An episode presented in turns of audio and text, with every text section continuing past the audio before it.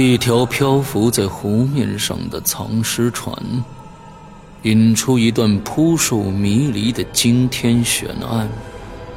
湖边别墅疑云密布，杀机重重。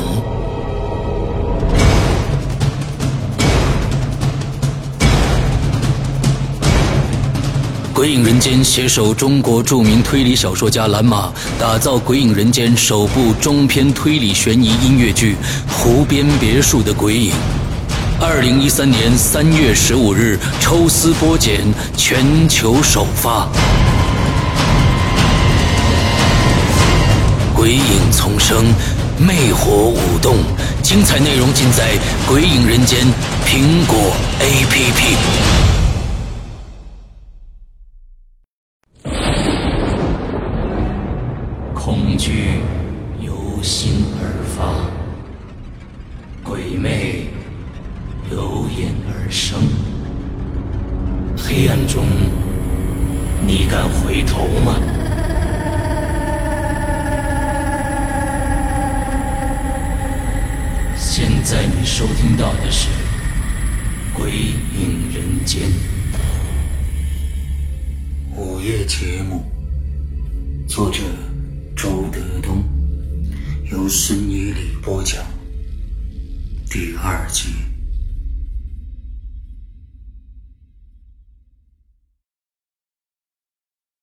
第二天下午，我去了电视台，我要见一见这个瘦小的人。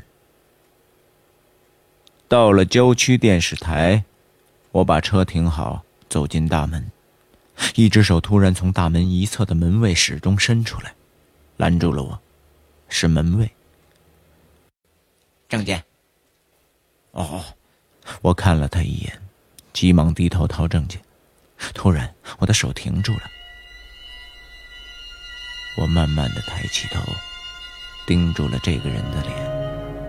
我要找的人，正是他。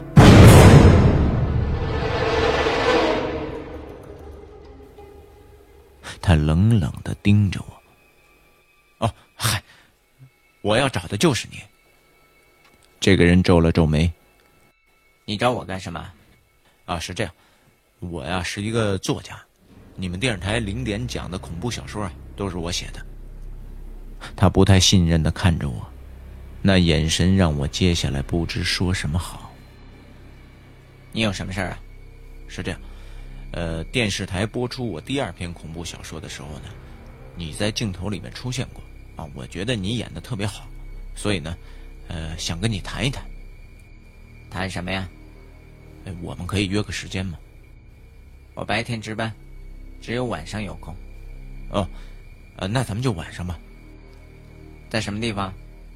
我转头看了看，说：“哦，从这个地方拐过去，有一个粗口酒吧，我们就在那里吧。”好吧，你几点下班？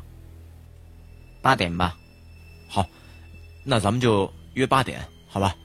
那我先走了啊。他没有说什么。我离开之后，感觉他一直在后面盯着我，但眼神没有丝毫的信任。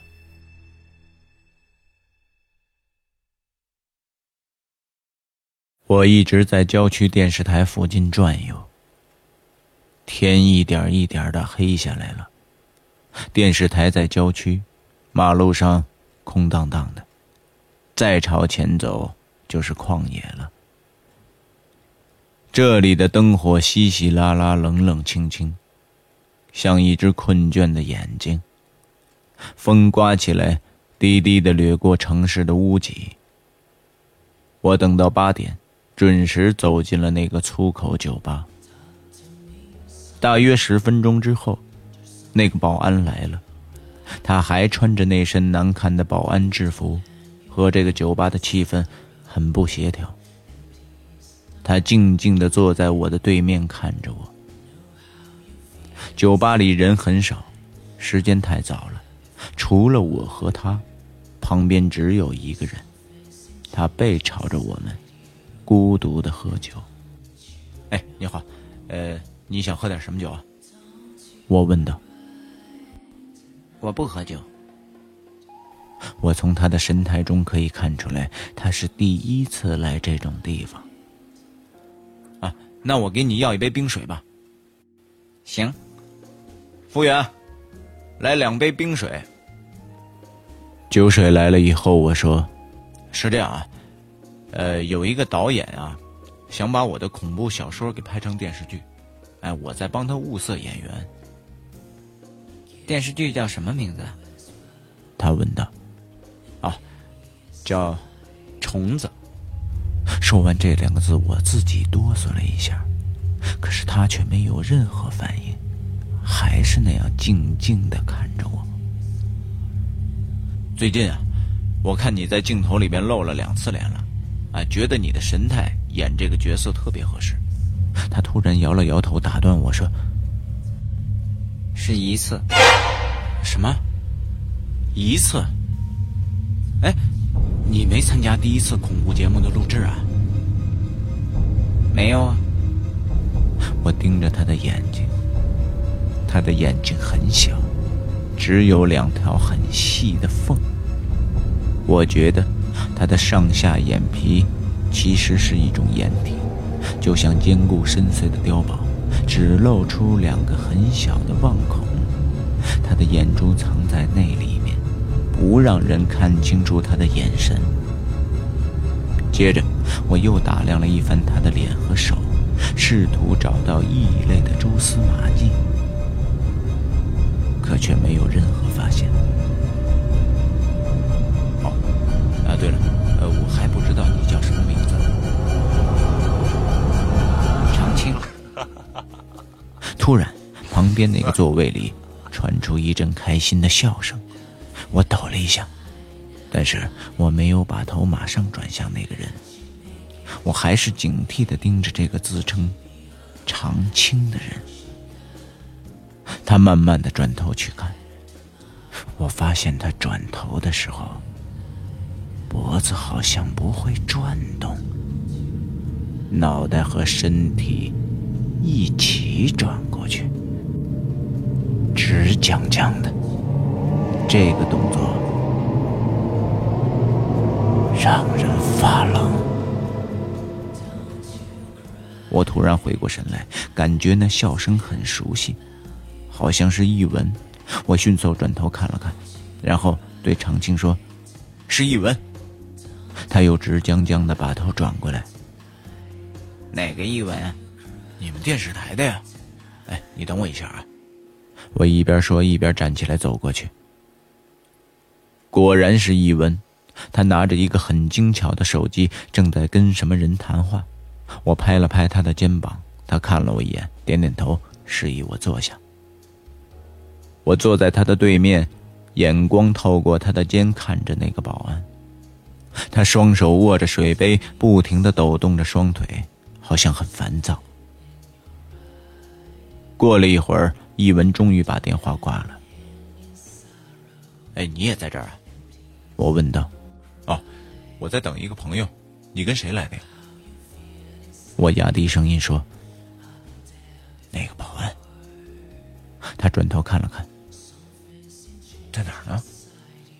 我朝他背后指了指，就在那。这个时候，那个保安已经站起来了，他端起那杯冰水，慢慢的走过来，那神态和电视中一模一样。他走到易文跟前，把那杯水轻轻放在桌子上，直直的看着易文说：“老师，您喝水。”易文看看他，又看看我说：“嗯，好，谢谢啊。”接着，那个保安把眼睛转向了我说：“我走了。”我说：“哎，呃，再坐一会儿呗。”不了，我得回去睡觉了，明天还值班呢。哦，呃，那你先回去吧，咱们改日再见。再见。说完，那个保安就走出去了。他出门的时候，回头看了我们一眼。我和易文急忙把目光移开。他把门关上之后，易文问我：“你和他谈什么？”没谈什么。易文就岔开了话题。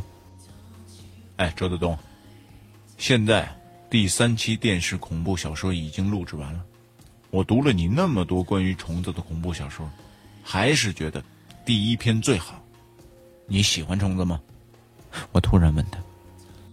我，一文笑了笑。我喜欢。为什么？我喜欢没有骨头的东西。你说啊，鸟、猴、鱼啊，长得都是那样的。呃，在电视上，在生物科教书上都能看到，太熟悉了，没有什么意思。可是虫子就不一样了，哎，它们长得稀奇古怪的，什么样都有，挺好玩的。哟，是吗？嘿，我真没想到你会喜欢虫子。嘿，你不知道吧？我还经常试图接近虫子呢。那你就得变成虫子的模样，要不然他们就被你给吓跑了。哎，你是不是也挺喜欢虫子的嘛？不然你不会写的呀。不不不，我挺害怕那玩意儿的。有什么好怕的呀？我一看他们长那么多腿啊，我看着就恶心。哎，你有没有想过，其实啊，人倒过来就是虫子。他这话让我触然一惊。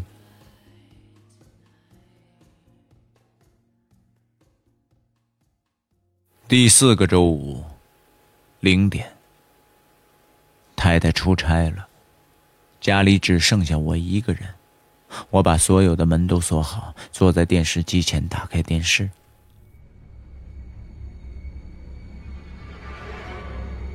这一天终于不刮风了，外边的月亮很圆，露重风轻。今天讲的是我第三篇关于虫子的故事。一文坐在一片荒草中，他的脸很暗，天上的月亮弯弯的，猩红，像一只贪婪的眼睛。当然，这个节目不是在外景地拍的，而是在舞台上，用道具和灯光制造了这样一个环境。故事是这样的：有个和尚，他佛心固定，一心向善。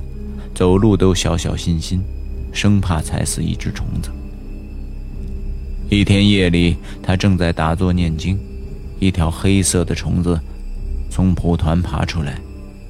这条虫子长得很奇怪，它的身子长长的，没有一根毛，光光的，有一种古怪的光亮，在黑暗中不安的闪烁。他好像受着某种非常的痛苦，身子一直在焦躁的扭动。他摇头摆尾的爬上了和尚的身子，四处窜动。他爬过和尚的手和脚，爬过和尚的脖子，爬过和尚的脸。和尚一动不动，继续保持禅静。最后，这条虫子几乎爬遍了和尚的身体。终于，他爬下去，摇头摆尾的走了。过了片刻，和尚开始扭动起来，他浑身不安，所有的虫子爬过的地方奇痒难，而虫子走过的路线在他身上织成了一张网。他跳起来，痛苦的抓挠。可是不定时，他越来越难受，最后撕破了袈裟，把全身挠得鲜血淋漓。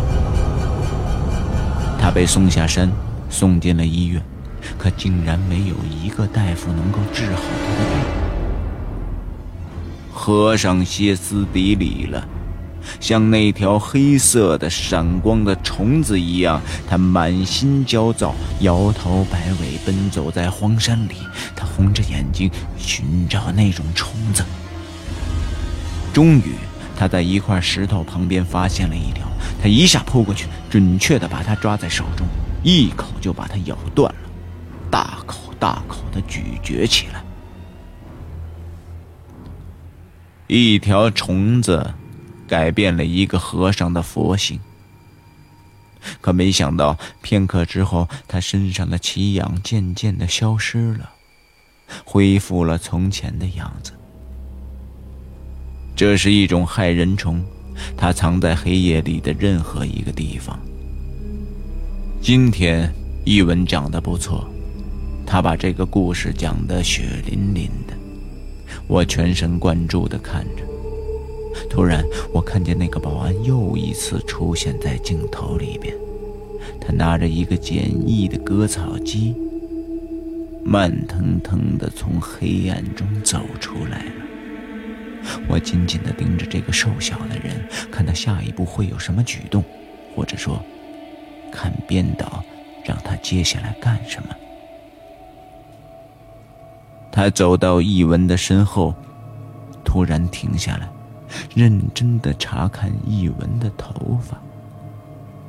易文的头发很乱，像荒草一样。他似乎没有察觉到身后有人，还在继续的讲着。我的心提到了嗓子眼再也听不见他说什么了，只是死死的盯着那个保安。他定定的看着易文的脑袋，没有下一步举动。就这样过了好半天，他一直纹丝不动，我不由惊骇了。以前我注意观察过几个装死的演员，中国的、外国的都有破绽，而这个瘦小的人却高超非凡。和一具站立的死尸一模一样。我突然想到一个问题：别人家的电视能看到他吗？我马上抓起电话，拨起易文的手机号码。电话还没通，门铃突然响了。这大半夜的。是谁在按门铃啊？我放下电话，站起来，蹑手蹑脚地走过去。通过猫眼一看，我顿时倒吸一口冷气。是那个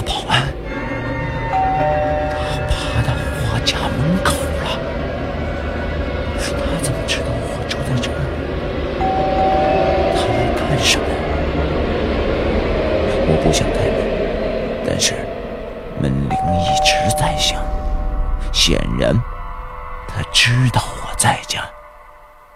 我咳嗽了一声，硬着头皮把门打开了一条缝隙。啊，是你呀！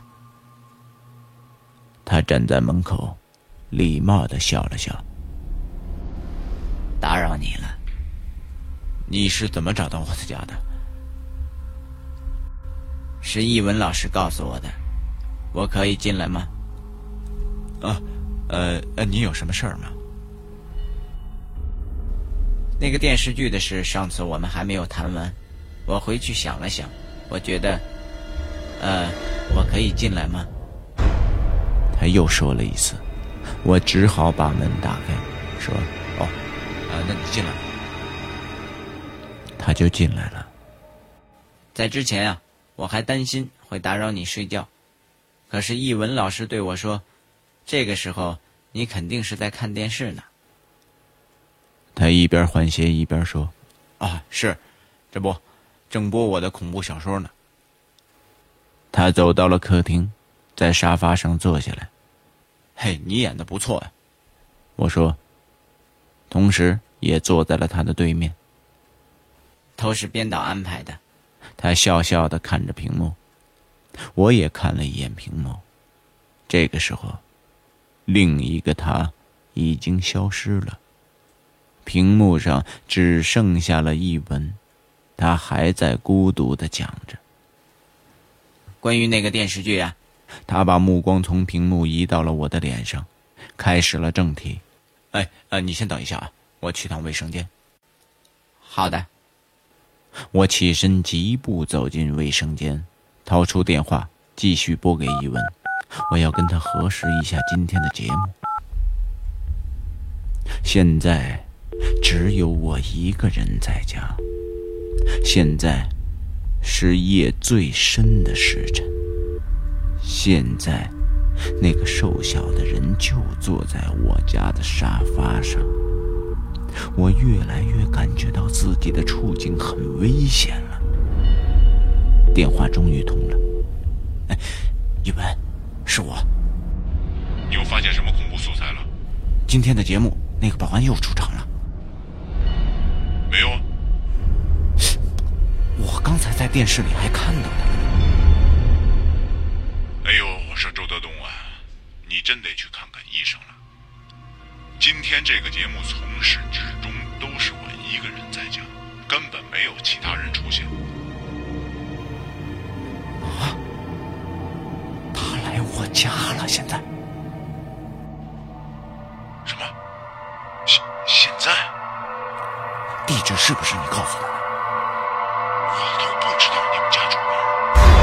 忽然想起来，我从来没有对一文说过老家住哪。他又说：“而且他就是一个保安，我连他叫什么名字我都不知道。”啊！完了！什么完了？没等我说什么，电话一下就断了。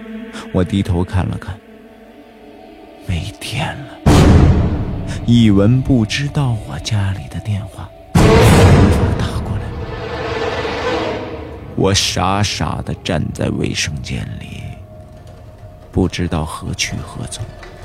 可是我总不能一直在卫生间里藏着，我还得出去呀。我四下看了看，镜子、化妆品、电吹风、木梳、洗衣粉、手纸。卫生间里没有任何一样东西可以当武器。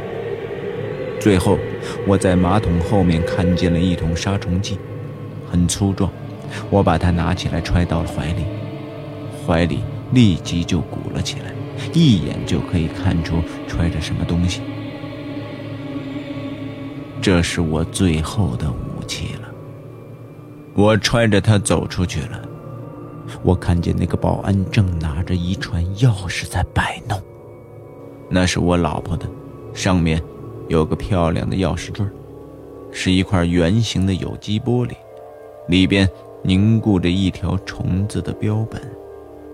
我坐下来，他敏感地看了我的衣襟一眼，问：“你怀里装的是什么呀？”“哦，呃，没没什么，呃，就是一热水袋。”啊，是啊，最近天气挺冷的，我住的那个地方也没有暖气，我一直想着搬家呢。我突然感觉到耳朵有点痒，就用手抠了抠，同时不自然地看了看他。他立即敏捷地朝我的耳朵看过来。这个时候，电视屏幕突然一黑，我的小说讲完了。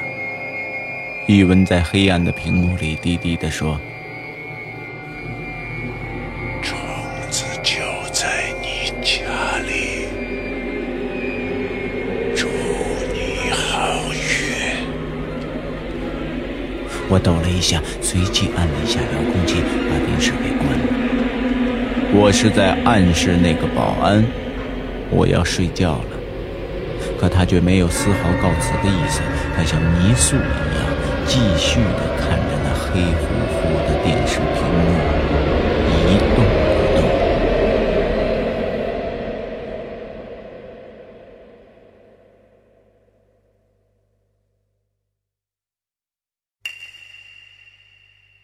房间里一片死寂，只有我和他。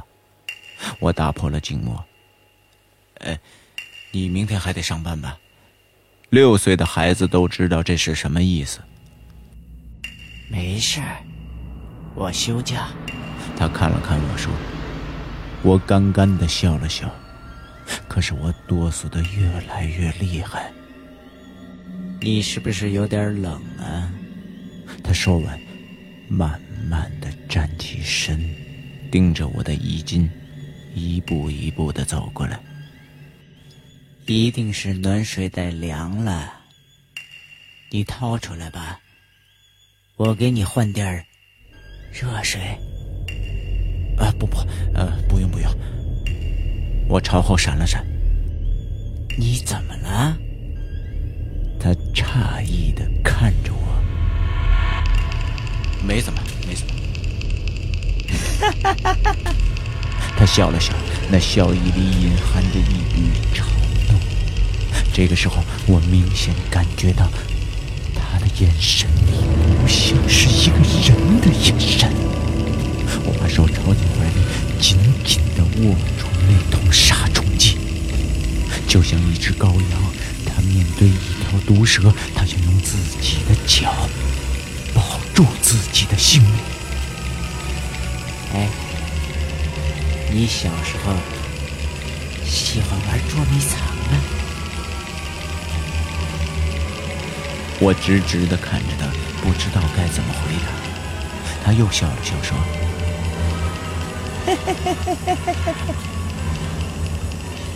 我最喜欢玩捉迷藏了，而且我藏起来，谁也找不到我。只要我不出来，他们永远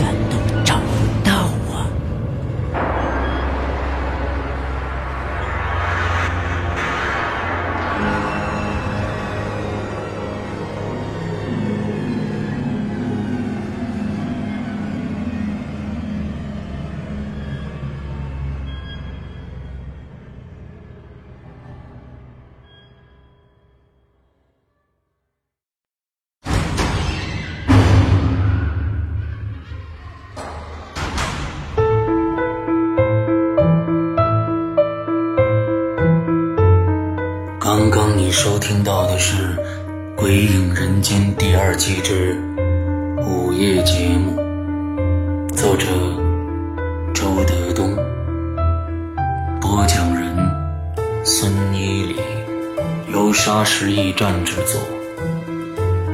下周五晚二十三点五十九分，请继续收听。